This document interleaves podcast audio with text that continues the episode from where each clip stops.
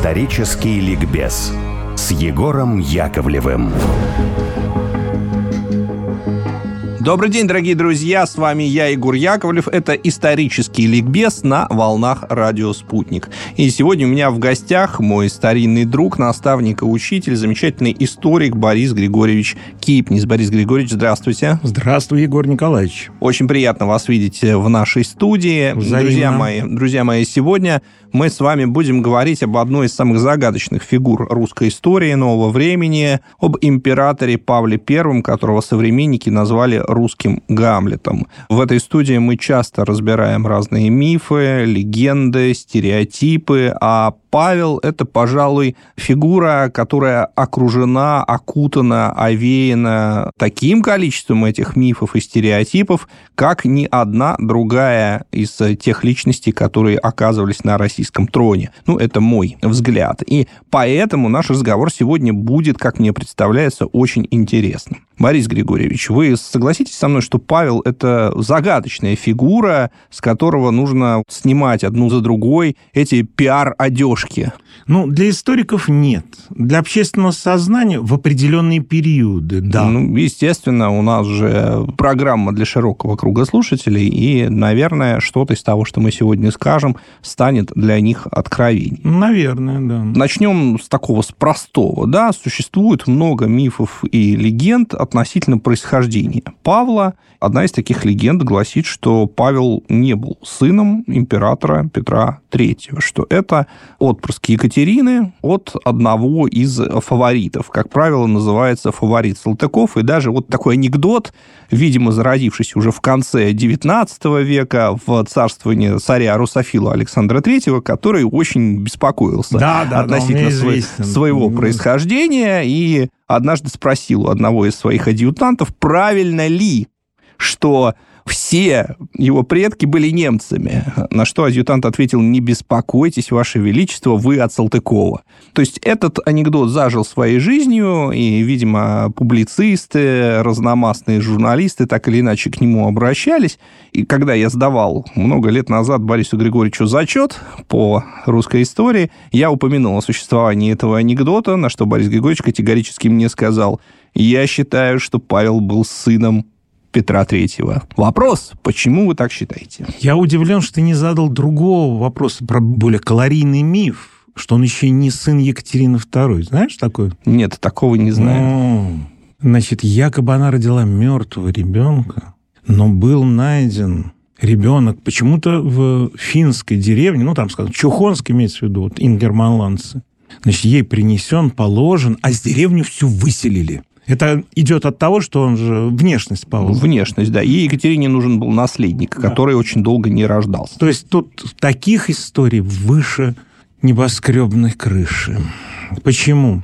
Я интересовался, во-первых, почему такое выражение вот, лица, известная уродливость, в общем-то, Павла Петровича, не вполне ординарность, потому что портреты, которые Неправильные лица, придворные, такая они так, да. льстили ему, мягко говоря.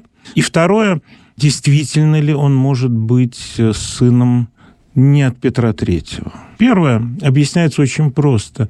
Где-то примерно в десятилетнем возрасте великий князь и цесаревич перенес тяжелое нервное заболевание, которое сказалось на том, что у него произошли большие проблемы с мимикой, и нервные окончания были поражены в известном смысле, и это изменило само вот выражение лица. Отсюда вот он стал больше похож на мопса, как известно. Он сам это прекрасно знал. Да, его называли самый некрасивый человек империи. Да, да. И он, когда хотел показать, что он нехорош, он просто делал пальцем вверх еще больше нос задирал. Говорит, что я знаю. То есть это болезнь, отразившаяся и на росте, и на физиогномике. Потому что на детских портретах он очень хорош, вот снятых до этого заболевания. Причем чем-то напоминает своих же собственных детей. Хотя частично все-таки дети приобрели такую ангельскую внешность, в особенности Ну, Александр, маме, Екатерина, да. конечно, от Марии Федоровны, от вюртембергской принцессы, это не вызывает сомнений. Насчет Салтыкова, ну, вообще все эти вот вопросы, связанные с держанием свечи у кровати, они не очень плодотворны. Поэтому интересней смотреть не на это, а на психотип, на поведенческую сторону. Я понимаю, куда вы клоните. Тут он очень похож, похож на отца. Да, на своего отца. Это почти копия. Только у него еще более взрывчатый темперамент. Но вот это вот, с одной стороны, недоверие к окружающим, а с другой стороны, совершенно простодушная доверчивость, взрывчатость темперамента, увлечение искусством, в том числе и музыкой. Как известно, Петр III очень любил итальянскую музыку и неплохо играл на скрипке. Правда, был единственным, судя по всему, достойным. Да, да. Есть прекрасная песня Александра Да, Городницкого да, да, «Император» да. играет на скрипке. Да. Государство И уходит, из, рук. Да, да, да, да. Есть еще целый ряд, ну, таких мелких черточек. Да, вот это вот прусомания, совершенно безумная, на мой взгляд. Непонимание военного искусства как такового, вот ограниченность только военным делом. То есть ружистика, шагистика, муштровка, но не стратегия, даже, в общем, и не тактика. Вот это все очень его роднит с отцом. А как вы С Петром считаете? вот- да. Да, вот, э, эти да. сложные- Это императору Александру Третьему было приятно. Он воскликнул, боже мой, значит, я все-таки русский, во мне есть хотя бы капля русской крови. Да, ну вот такой вопрос. А как вы считаете, эти сложные отношения, которые были у Павла с матерью, с Екатериной, были ли они отчасти обусловлены тем, что он напоминал ей своего отца, которого Екатерина не любила и, по всей видимости, была причастна, ну, точно была причастна, так сказать, к его свержению, организовала это свержение, а, возможно, была причастна и к его убийству. В известном смысле, да, конечно. Во-первых, Павел конкурент, политический конкурент. И, как известно, группа Паниных, она ведь поддержала идею переворота, свержения Павла, именно исходя из того, что Екатерина будет только Петра, регеншей. Петра, свержение Петра. Да, Петра. Что Екатерина будет только регеншей, а Павел, когда достигнет 18-летия, взойдет на престол. И она очень ловко их ввела в заблуждение, а потом поставила уже перед фактом, когда добилась своей коронации. Никита Иванович Панин – это известнейший Да, дипломат, очень русский влиятельный дипломат, человек министр и воспитатель, дел, воспитатель формальный Павла. воспи- То есть тут тоже нужно понимать, он формальный воспитатель, воспитывали вполне конкретно другие люди. Он как бы главный ответственный. Но, тем не менее, Никита Иванович обладал же Да, обладал на влиянием, Павла да, влиянием, да. и, насколько я понимаю, пытался Павла это, так сказать, влиять, Влиять, на него в том да. смысле, что он Павлу вкладывал в голову свои конституционалистские идеи. Да, это было. Хотя надо там не преувеличивать конституционализм Паниных. Дворянский конституционализм Да, да, не более в, духе, в духе кондиций. Да? Ну, может быть, 18 чуть-чуть века. побольше, чем кондиции. Что можно сказать про воспитание Павла? Ходит же очень много легенд о том, что Павел с юных лет был ну, едва ли не дегенератом. Но что это был- неправда. что это был человек не совсем в своем уме. Неправда. Нет. Это только легенды. Они ни на чем не основывались. Их не запускали, кстати говоря, в его царстве или сразу после, ну, чтобы оправдать свержение и убийство. Их запускали. Нет, Да? нет, не было. Нет? Нет, это скорее стало наслаиваться постепенно, уже по прошествии лет 50-70, когда шло осмысление вообще негативного отношения к монархии, к самодержавию в России, надо было иметь доказательную базу, почему ее не должно существовать. И вот тогда, да, начинает это развиваться, такое направление, в том числе доказательство дегенеративности императора Павла. А какое отношение к Павлу было в придворных кругах? Мы же видим, что, с одной стороны, он официальный наследник престола, и мать провозглашает его таковым, собственно, сразу после свержения Петра Да, III да, и да. провозглашением себя императрицей. А с другой стороны, чем старше становится Павел, тем меньше Екатерина уделяет ему внимания. Она держит его, в принципе, на отдалении от государственных дел. И, по сути, Павел находится в таком достаточно двусмысленном положении. А потом, когда рождается старший внук Александр, в котором, как известно, Екатерина не чаяла души, и сама вот лично тут уже, наверное, прямо можно сказать, что занималась его Это воспитанием, правда. а, распространяются слухи, что Екатерина собирается передать престол через голову сына внуку. И она имела на это право по закону, поскольку существовал закон о престолонаследии Петра Великого, согласно которому монарх в России должен был назначить себе наследника сам. Совершенно То есть своего верно. рода э, завещание оставить. Такой закон э, Петра был вызван изменой царевича Алексея в свое время. Слухи, насколько я понимаю, эти были вполне серьезными, и это не могло не беспокоить Павла, который, еще раз повторю, находился на отдалении от государственных дел и не знал, по сути, своей судьбы. Вот какова была его репутация, ставил ли на него кто-то, и как все это сказалось, в принципе, на характере будущего императора? Проблема была в том, что они разошлись абсолютно в стратегии управления страной. Екатерина была умна, и она понимала, что деспотические прежние способы невозможны. Дух времени не позволяет. Поэтому нужно проводить действительно просвещенного абсолютизма политику, что она, собственно говоря, и пыталась сделать. Павел же лишнее доказательство того, что он все-таки сын своего отца. Он был прямолинеен во взглядах на то, как надо управлять Россией. И он считал, что все должно держаться на абсолютной монаршей воле.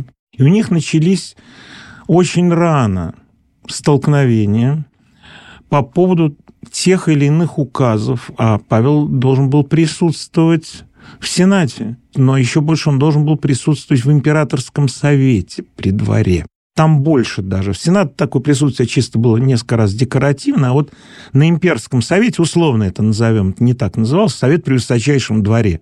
Вот здесь он должен был быть, и он высказывался. И он расходился с матерью в присутствии членов совета. Это нехорошо. Понимаете, политика должна быть единой. Наследник не должен высказывать противоположное мнение царствующему монарху. Ну и в результате этого Екатерина стала его действительно отдалять от этой практической деятельности. Считается, что однажды она якобы сказала, что вы чудовище, и если вы будете так управлять, потом вам просто оторвут голову. Но я говорю, это не документировано. Ходили слухи. Как относились при дворе? Двор – гадкое место. Оно наполнено чаще всего людьми среднего и мелкого калибра. Потемкины там попадаются редко. Но и Потемкины понимают прекрасно, что держатся они не только, иногда не столько талантами, сколько умением вовремя улыбнуться и подать платок. А дальше тогда талант будет учитываться. Вот в чем опасность двора. Двор ориентируется по настроению государыни в данном случае. И если они видят, что она заговаривает о наследнике нейтрально или, может быть, даже все-таки с нотками теплоты, ну, вот такое сейчас настроение, то подстраиваются под это. Ежели она его осуждает, то они с удовольствием осуждают его и вот начинают плодить всяческого рода рассказы о том, какой он нехороший, дегенерат, дурак, не понимает сути, а окончается такой, ну вот зато наша матушка, императрица, государыня Екатерина Алексеевна, вот, вот он, светоч, вот он столб Отечества. Ну и тогда, конечно, и она более-менее убеждается вот таким образом, как всякий абсолютный владыка, что она все правильно поступает, а вот наследник недостойный. И естественно, что таких придворных, которые карьер на этом делают, они о родине думают, их всегда большинство. Но все-таки, Борис Григорьевич... Вот, и вот да. я мысль хочу продолжить. Да, да, пожалуйста, конечно. И вот пока не рождается наследник Павла, Екатерина в большей степени вынуждена мириться с тем, что у нее с сыном контры. Но действительно, когда рождается Александр, у нее появляется определенная альтернатива. И чем дальше мальчик развивается, тем больше она начинает думать, что да, а почему бы и нет? Она может ведь его выбрать и провозгласить наследником. И она начинает оказывать своему старшему внуку все больше и больше знаков внимания уже не бабушкинских, а монарших.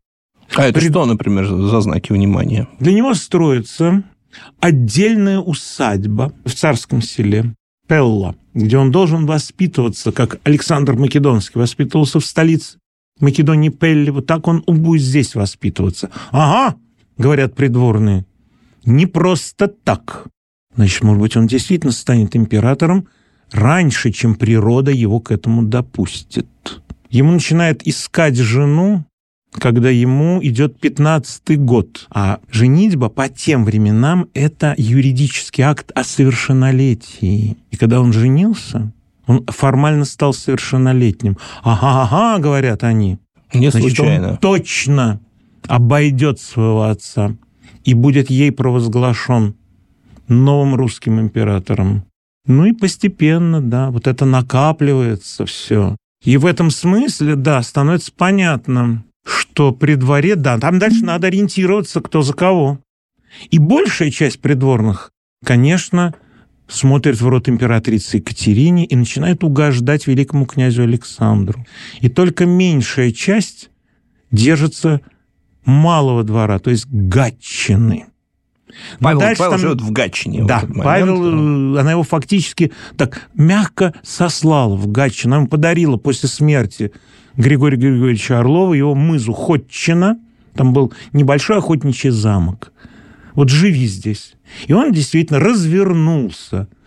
Мыза перестроена в хорошо нам известный загородный дворец. Да, и вокруг него из дворец. мызы вырос город.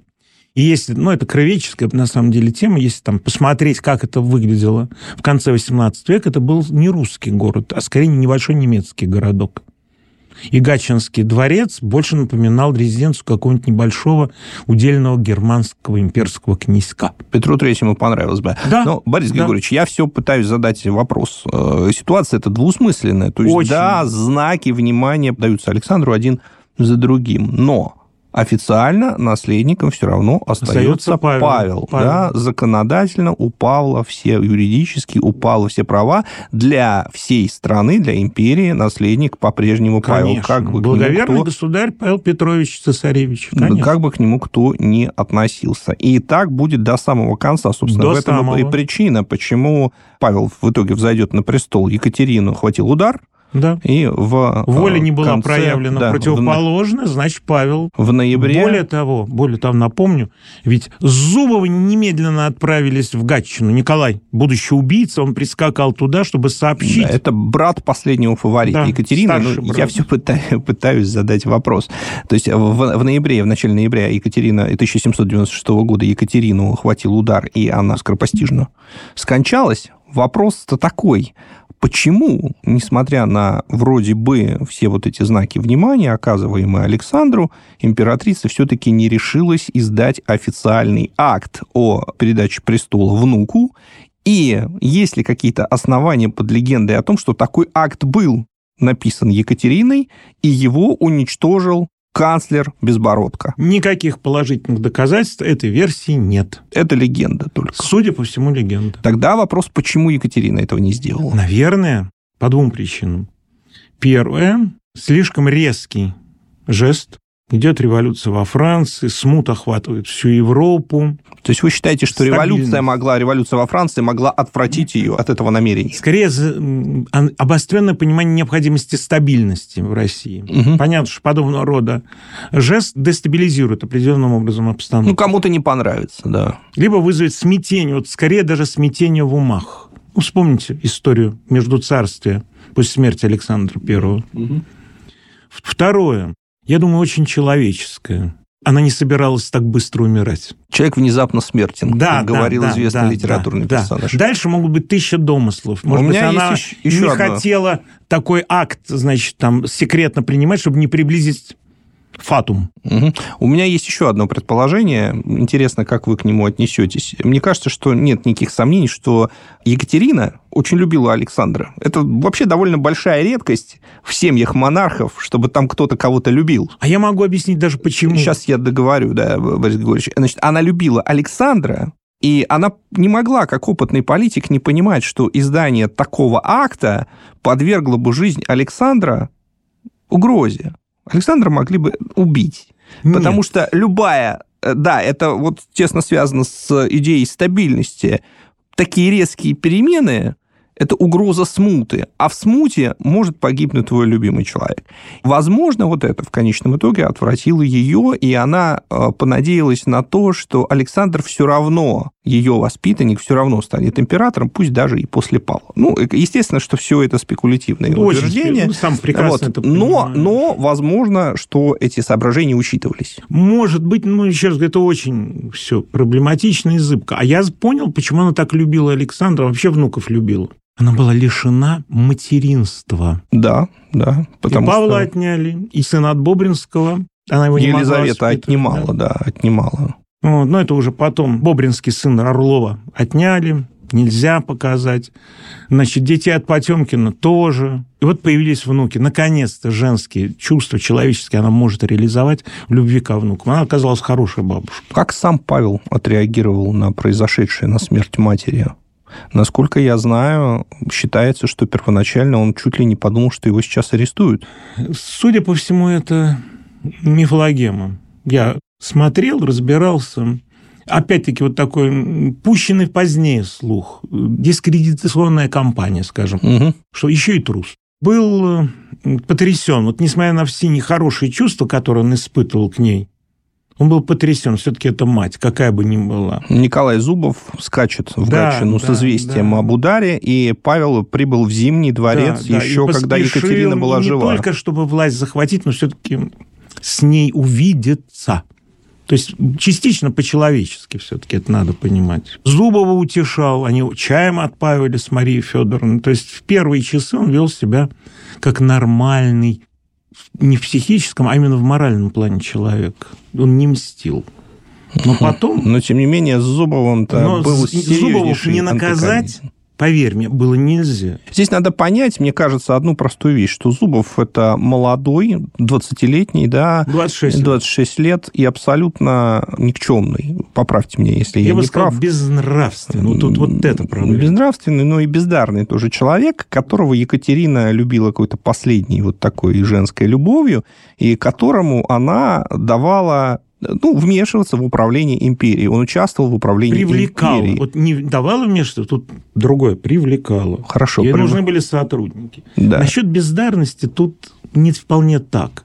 Он ведь потом, когда при Александре в первые годы он завалит буквально императорский совет своими проектами либеральных, полулиберальных новшеств. Хорошо. Даже если он их только подписывал, но угу. все-таки он их должен был прочесть. Интересно, интересно, но... Я, я думаю, что-то да, было разработано Я, я вот самим. о чем. Вот смотрите, какая ситуация возникает. 26 лет, симпатичный даже, можно сказать, смазливый фаворит, ну, увядающий уже пожилой императрицы, и его привлекают. А наследник престола, имя которого поминают в молебнах, именно как да, наследника, будущий император... Игнорируется. Абсолютно игнорируется, и он фактически, вот вы, как вы сказали, в мягкой ссылке в Гатчине, далекий от всех государственных дел. Это не могло не уязвлять. И Конечно. понятно, вот они отпаивали Зубова, пока Екатерина увидала, умирала. А потом Зубова были высланы. Ну, там же еще и вскрылись все преступления экономического характера, совершенные семейкой. А что за преступление? О, во-первых, там был папа, на котором клима было просто негде ставить, и если бы сын его не стал бы фаворитом, папа бы, наверное, все-таки отправился в страну пушных зверей Сибирь. Угу. Понятно. Ну и дети не отставали, судя по всему.